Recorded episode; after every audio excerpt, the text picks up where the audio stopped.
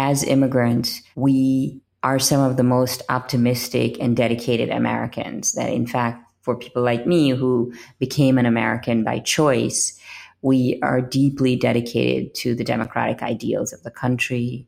Many of us have fought to be here, continue to fight to be here. And who better to be in government fighting on behalf of other Americans? I'm Jen Taylor Skinner, and this is The Electorette. Today's guest is Sayu Bhojwani.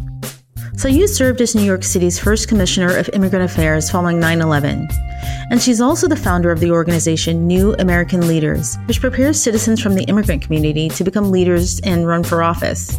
And actually, New American Leaders is the only organization of its kind, the only nonpartisan organization focused on bringing new Americans, both first and second generation Americans, into the political process. You know, and I find this incredibly inspiring, along with Sayu's personal story of coming to America as a young college student. You know, when I have conversations like this, it just reminds me of why I love doing this. Talking to women who put everything they have into making our democracy better. You know, they see a problem and they say, if it's a problem with our democracy, if it's a problem with the country, it's my problem. And they step up and they fix it. You know, and I've admired Sayu's work and her organization from afar for a while now. So I'm truly honored to have had the chance to talk to her. I really hope you find this conversation inspiring too. So without further ado, here is my conversation with Sayu Bhojwani. Sayu Bhojwani, welcome to the podcast. Thank you for having me. So, I wanted to ask you a bit about your background because your parents were refugees from India and they migrated to Belize when you were when you were very young. So, you were raised in Belize, but at some point they wanted you to study in America. So, what were their expectations, do you think? What were they hoping you would find or experience in America? I think that for my parents, the hope, like it is for many parents, is that their kids are going to have a better life than the ones that they had. Uh, so I think they hoped for financial security. I think they hoped for me to be protected from some of the things that hurt us psychologically, like discrimination and lack of security, both emotional and financial. They also might have secretly wanted me to just get married and have kids very early. right. So do you think that they romanticized America to some extent or, you know, idealized the experience you'd have in comparison to their lives? Well, my parents came back and forth to America because they ran a retail business in Belize. So I think for them, America was they had a sense that survival in America was going to be harder than it had been for them in, in Central America where they were living. Uh, so I'm not sure that they romanticized it as much as they feared it, if you will, um, in its bigness, their understanding of its sense of bureaucracy and the struggle that it would take to make it here. You know, I think it's interesting that you said fears because I think that one of the things that I've learned as a parent is we all have this instinct to project, you know, our own experiences and our own trauma into our children. And, you know, we try to protect them from those same, from those same experiences, although their circumstances might be completely different from our own. And, you know, I'm thinking about my own parents, you know, growing up in the deep South shortly after Jim Crow laws ended. And, you know, they projected their fears about racism onto me, although my experience with race was going to be quite quite different in many ways. So I was wondering, you know, given that your parents were refugees, how that played into their fears about what you might experience and, you know, also wanting you to study in America. Yeah, you know, that's a great question. And, and actually, my parents were um, British subjects twice in their lives. So when they were children, uh, living in what was then a unified India, they were subjects of British colonial rule. And then they became refugees after the partition of India and Pakistan. And they obviously met and married as adults and moved to Belize, where they again became British subjects. And when Belize, which used to be known as British Honduras, went through its independence process from England, I think that resurfaced a lot of trauma from childhood because although they were very young, they and their families had to cross an arbitrary border to get to the newly drawn lines of India. And in Belize, they had built up some economic security and they were deeply worried about how independence would affect their economic security. Uh, they also had been aware, uh, your listeners might know about the incidents or the, the time um, in Uganda when Idi Amin expelled Indians who had been living there. Um, and they lost a lot of what they had built in that country.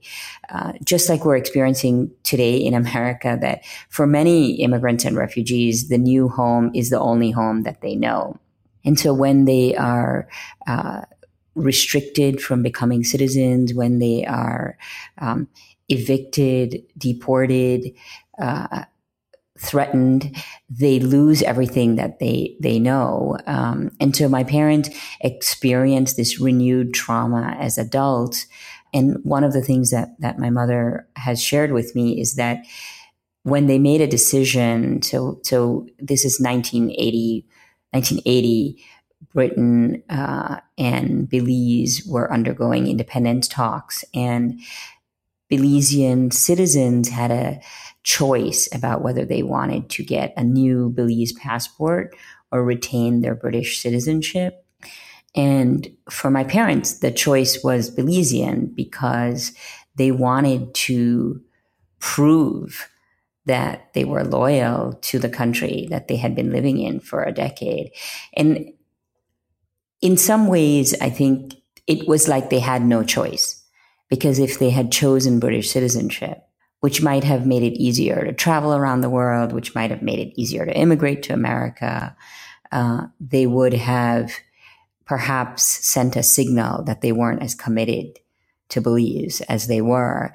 And, and so I share that story only because I think there's a lot of emotional strain and psychological trauma that comes from displacement and that comes from always feeling somewhat insecure about the place that you consider home. Yeah, I was reading an essay that you'd written about, you know, when you were about to go off to college, you're around, I guess, age 17, and you were preparing to come to America and you had to visit the visa office. And you recount this experience that you had with the visa officers and, you know, how they were rude to you and how they barked these questions at you as if they were trying to establish some hierarchy. What did that experience mean to you in terms of signaling what being an immigrant in America might be like? It's, it is interesting because we did, um, unlike other immigrants, I had had the experience of coming back and forth to the United States uh, because of my parents' business and because we had family members here. That was very different from making, going through the process of coming here for an, at that time, I wasn't coming as an immigrant. I was coming as an international student. And so uh, the amount of bureaucracy and paperwork that you had to go through in order to prove that you could come to the United States and study. And, you know, I ended up not having student loans, but the reason that I didn't have student loans is because my parents had to do whatever they could to pay for my education because I wouldn't have been able to come and study in America if I couldn't demonstrate at the US Embassy that my parents had the resources to pay for my education. And so it is a bit of, um, I don't know, maybe a double edged sword, right? Because you, on the one hand, the United States, uh, its universities, uh, its tech industry, many of its industries survive because immigrants come here for higher education and then come and work in these industries and, and in other industries as well. But in particular, when it comes to having to prove that you can study here and pay for yourself, uh, I think there's an image that we have that, you know, we're giving out university degrees at the borders when in fact people have to jump through a lot of hoops to be able to study here. And then after you finish your studies, if you want to stay and work, you also have to jump through a lot of hoops. And that's an experience that I certainly had that I definitely wasn't able to go and just get any job I wanted. I had to get the job in the companies that were willing to hire someone who was legally authorized to work but didn't have a green card. So there's this kind of window after you get your degree as an international student where you have something that's called an F1 and you have an opportunity to work. But not every company will hire you. And in fact, uh, in uh, I have a TED talk in which I talk about losing my first job on the first day once it was discovered that although I was authorized to work, I didn't have a green card. And back in the 1980s, this company said, Well, I'm sorry, but we can't hire you if you don't have a green card. That was just their requirement.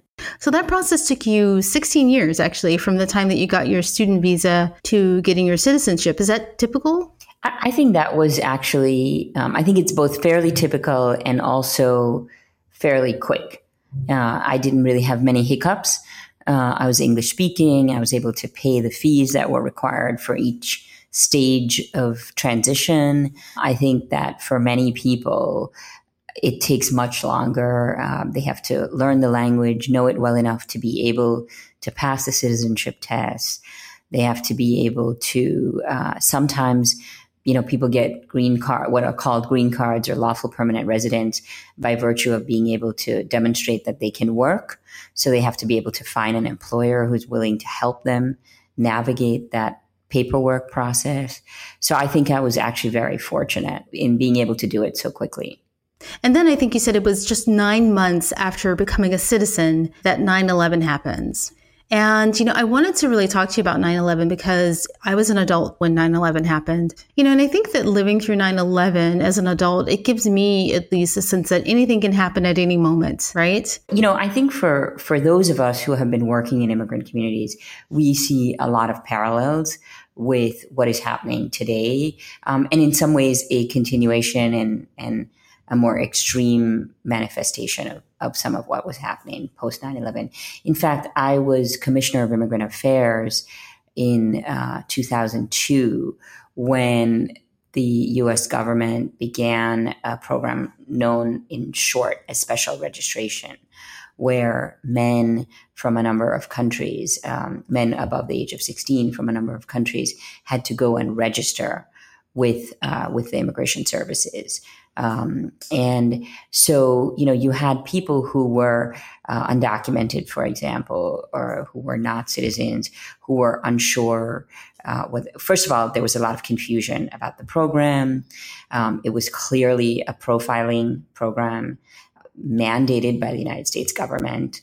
That was the time when uh, what was then known as the INS or the Immigration and Naturalization Services was reconstituted. There are conversations right now um, calling for abolishing ICE, which is Immigration and Customs Enforcement. That agency actually was created after September 11th, so it's a relatively right. new agency. So what we're seeing now is that a lot of our communities, um, in particular communities, Arab American and American Muslim communities, and South Asians who were negatively impacted after the first Gulf War and the second Gulf War and post 9 11, you know, have not really recovered from the profiling, the targeting, and the fear that that brought on. And now we have these additional layers, you know, the Muslim ban, uh, more hate crimes. Uh, and so, for those of us who have been doing this work, there has been no stoppage. Certainly, there have been cycles.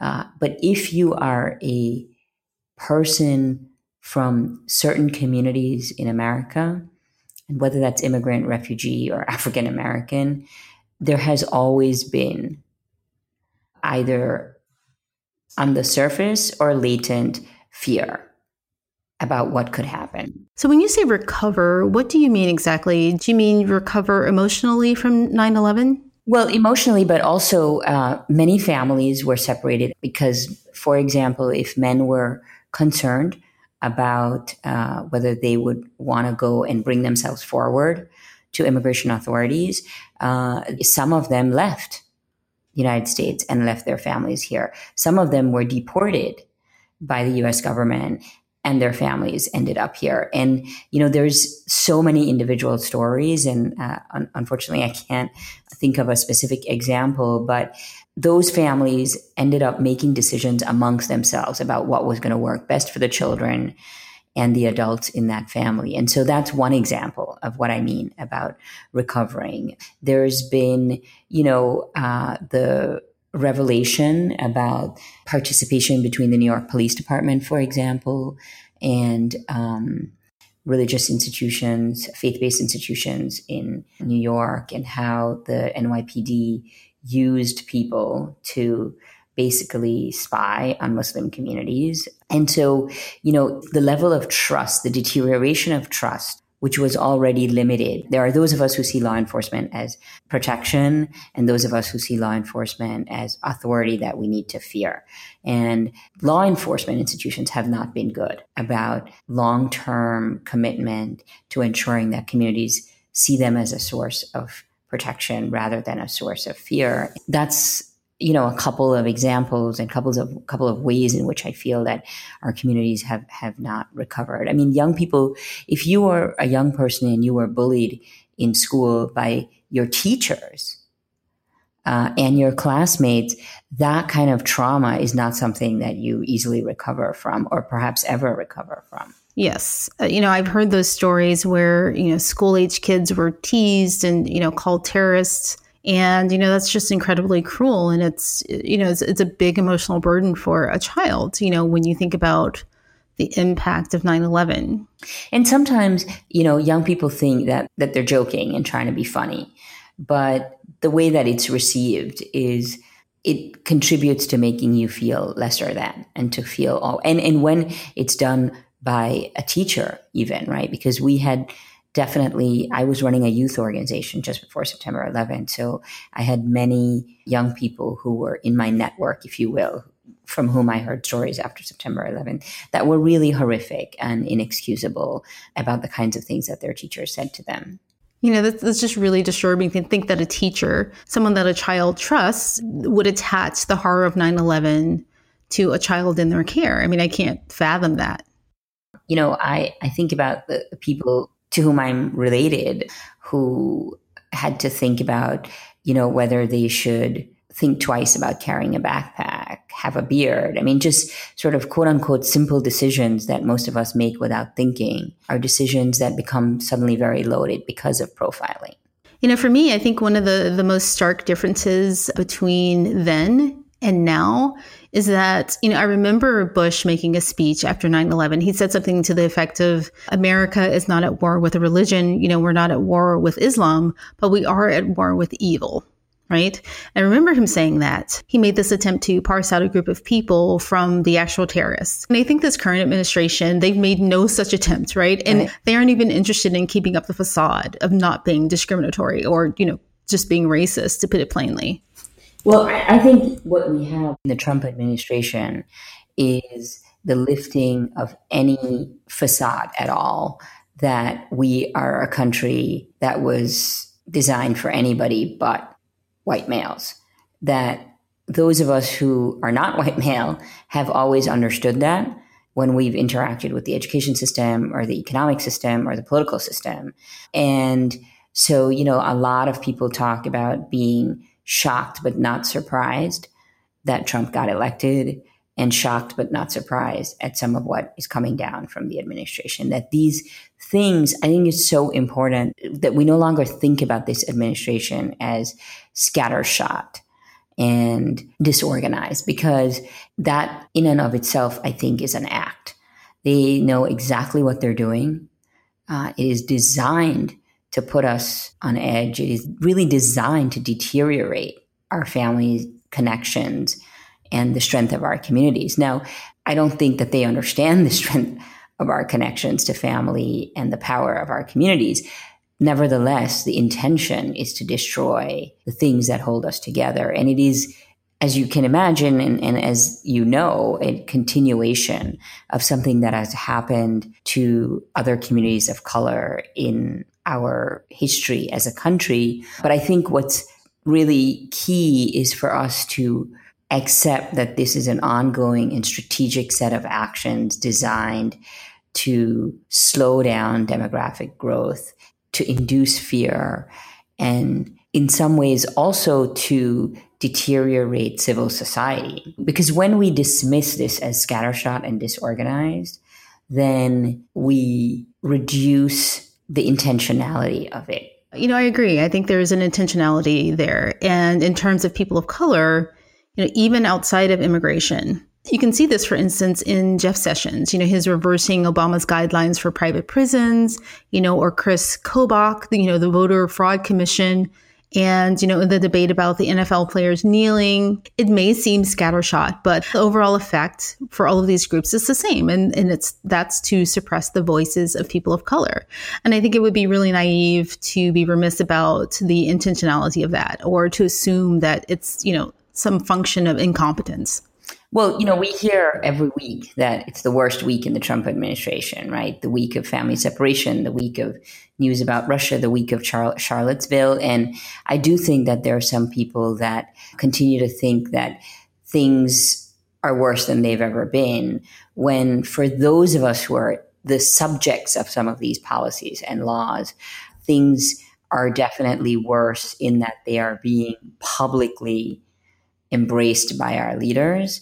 But in terms of how they affect our day to day, our ability to get jobs, our ability to go to schools peacefully, our ability to live in harmony in our communities, these are challenges that we've experienced for a long time and and you know for decades yeah you know i was thinking about that the other day and you know the thing that makes this administration different in relation to the republican administration before the bush administration is that at least with bush right? Bush would say one thing, and perhaps, you know, it would be inconsistent with some policy that would follow what he'd said.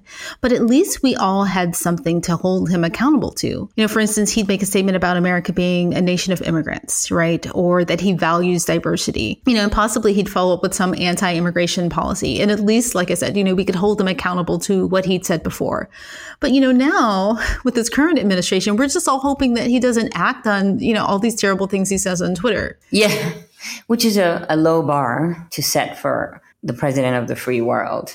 And I think that the multiple attacks and how they connect, I mean, you don't separate being a woman from being an immigrant, from being a person of color. And when all of those identities are under attack, then it can be really exhausting to know what to go after.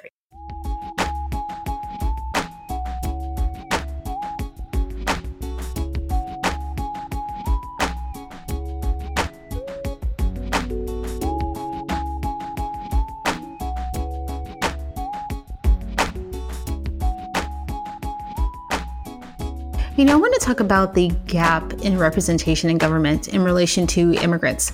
Do you do you happen to know the numbers off the top of your head? So there are over 500,000 local and state offices and fewer than 2% of those are held by Asian Americans and Latinos. And not a single state legislature in the country has a proportionate amount of representation in terms of the population of people of color and the state legislators. So we, we have a gap at all levels of government. Similarly, in Congress, Native Americans, African Americans, Asian Americans, and Latinos are not represented in proportion to their population. So I want to talk a bit about your organization, the New American Leaders. It was launched about 10 years ago, right? And I think your aim, of course, is to change all of this in terms of, you know, representation in government. It's been around since 2010.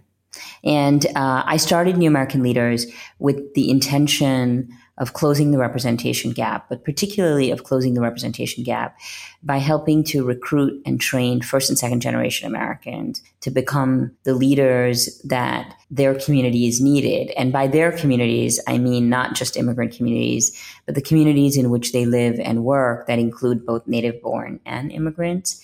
I believe that as immigrants, we are some of the most optimistic and dedicated Americans that in fact for people like me who became an American by choice, we are deeply dedicated to the democratic ideals of the country. Many of us have fought to be here, continue to fight to be here. And who better to be in government fighting on behalf of other Americans? And the way that we work is to help our participants understand that they already have what it takes to run for office. I think there's a lot of mystery, notwithstanding this presidential election, that you need some sort of special qualification to be running for office.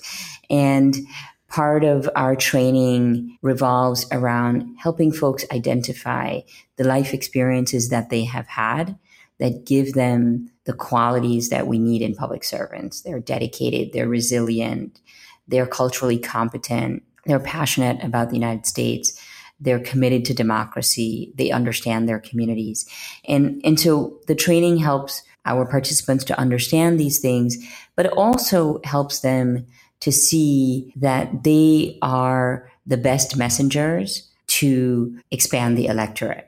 So that if I, as a Latina in Arizona, am going into my district and talking to voters or talking to residents who have either not registered to vote or never voted about why I'm running and why it's important to have my voice in the legislature and why it's important to have their support, I think that then I become a much better messenger for participating in democracy than anyone else.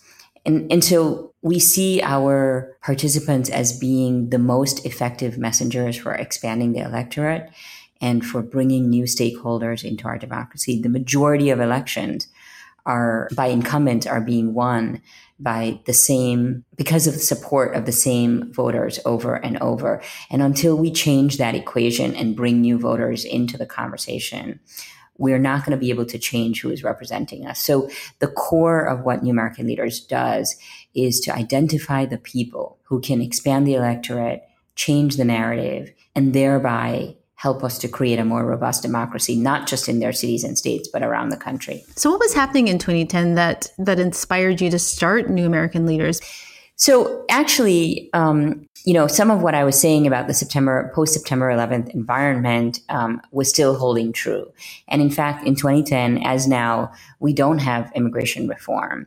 And in 2010, we also didn't have DACA, which is the program that helps to provide authorization for uh, young people who came here, commonly known as dreamers. And so when I started it in 2010, it was uh, because immigration reform had continued to fail in Congress. And it was not clear that under President Obama we were going to get any additional traction.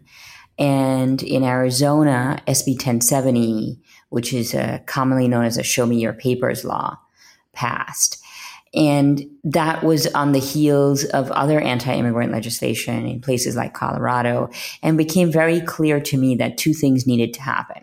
That we needed new voices in state legislatures who better understood the immigrant experience and that those were the voices that were going to go on to eventually be in Congress. And, you know, certainly I hope that we will have immigration reform before the next 20 years passes.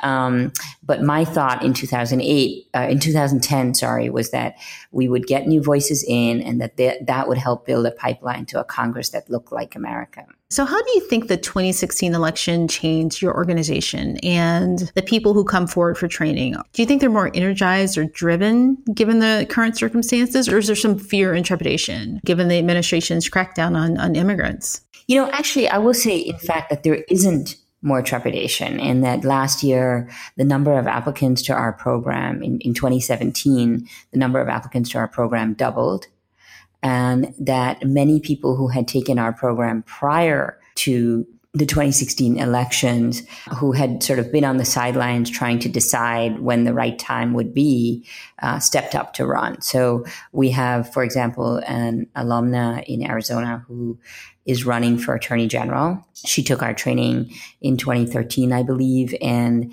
it was after the 2016 election that she decided to jump in the race. And so, you know, there are other examples like that.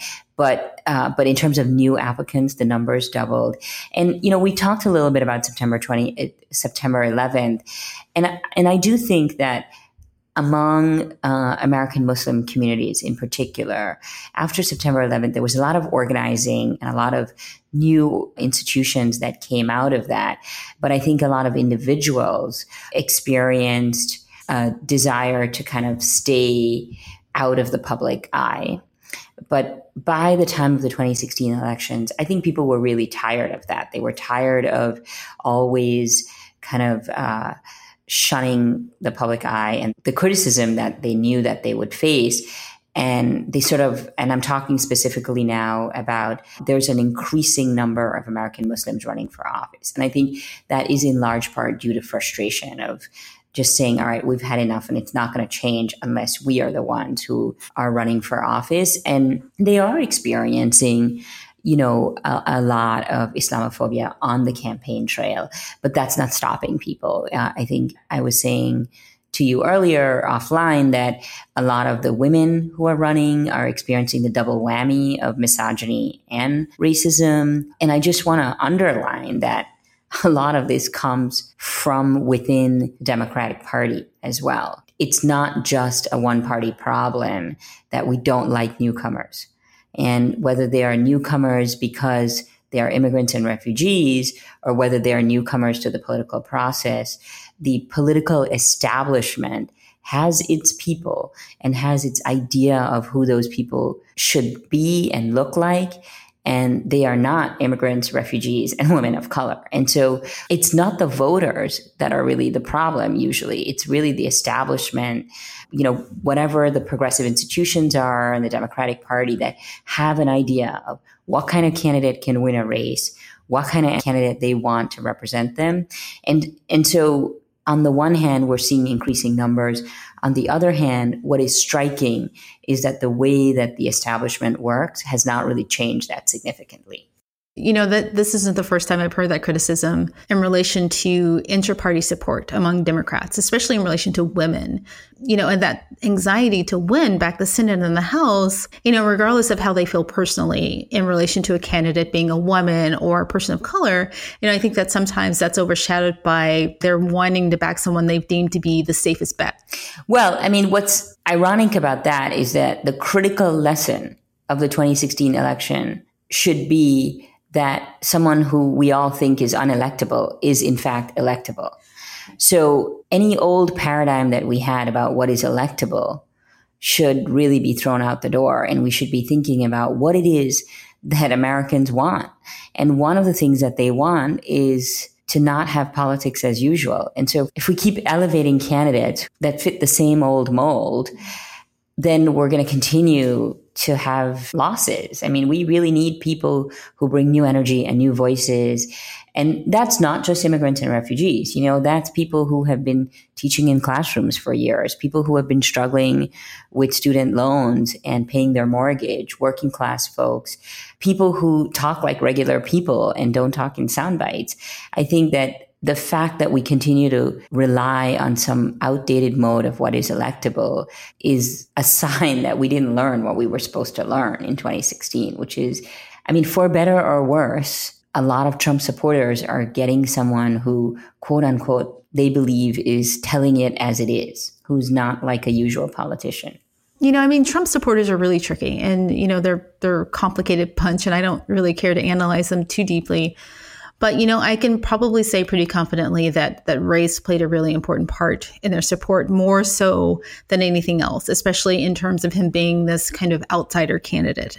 And, you know, it's always interesting when I hear people make an assessment about their motives when they say, you know, they're voting against their own interests or why do they vote against their own interests, right? And I say, you know, no, they actually aren't voting against their own interests. They're voting for their interests, right? He was very clear that he was interested in, you know, making the country less brown. I mean, he was just very clear about that. And that's what they were voting for. Yeah, and I think when when we say people are voting against their own interest, it is such a elite and patronizing thing to say about anyone because it assumes that people do not know what they want. And, you know, we, we talk about the fact that, you know, those of us who are interested in paying higher taxes for the better good of our communities are theoretically voting against our own interests as well because we're willing to pay more money out of our pockets for something that might not necessarily benefit us, right? Because I could make a decision as a middle class person to use my resources to pay lower taxes and use what I save on taxes to buy whatever I need, whether that's better healthcare or better education. But instead, I support a tax system that allows us to take care of society at large. But no one ever says that I'm voting against my own interests. Right. Um, and, and so I think we just have to be careful about using language that is insulting and patronizing because it alienates people, not just white working class voters or working class voters of color, but anybody who feels that what the message you're sending is, I don't know what's best for me. At the, at very minimum, I should be able to make a decision based on what I think is right, you know, whether or not you agree with me. I mean, that's part of what democracy is the ability to have choice.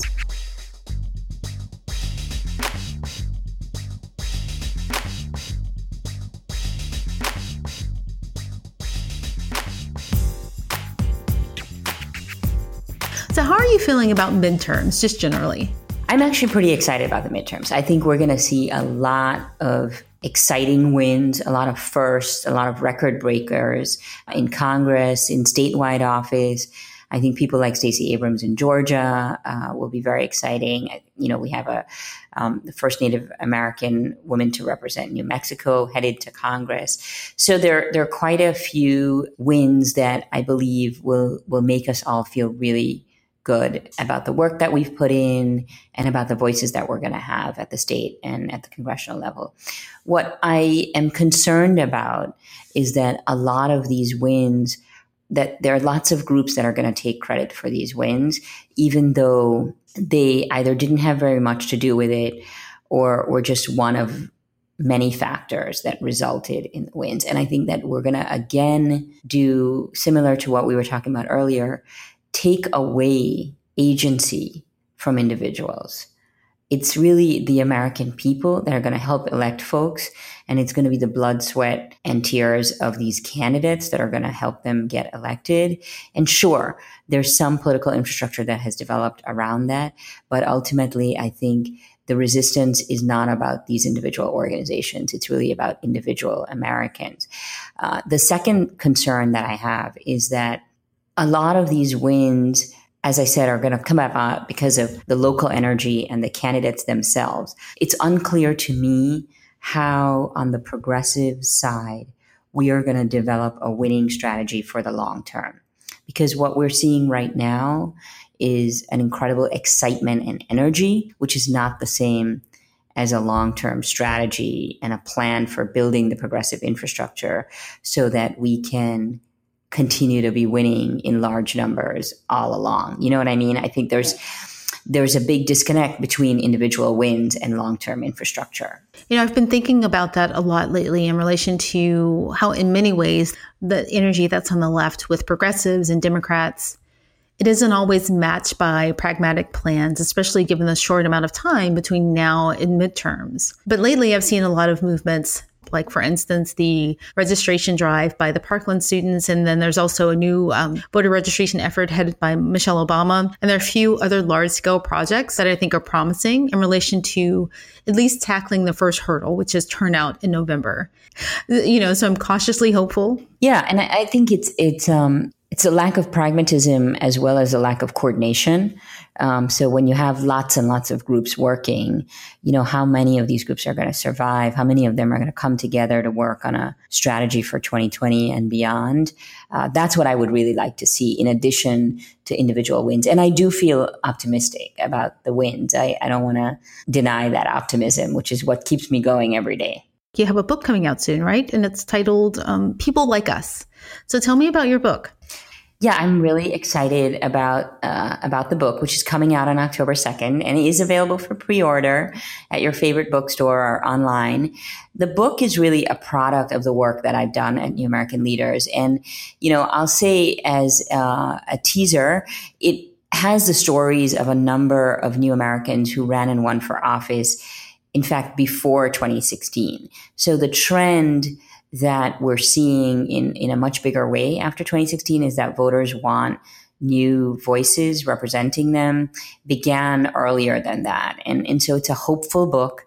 It shows that even in 2016, when the election results weren't what many of us hoped for, even in a year that was an election cycle that was filled with xenophobia and racism, that voters were able to make fantastic choices at the state and local level for people to represent them based on what understanding they had of their communities. And, and, so it's both a hopeful book about those stories, but it's also a kind of a primer for people who are thinking about why is it that state and local offices are still held by people who got elected 20 years ago? What are the problems in our system that make it so hard for newcomers. And, and so I think it's a kind of a how to guide about how we can transform local and state politics, as well as these hopeful stories about people who were formerly undocumented, people who defeated incumbents who had been there for 20 years. And it shows that it's possible.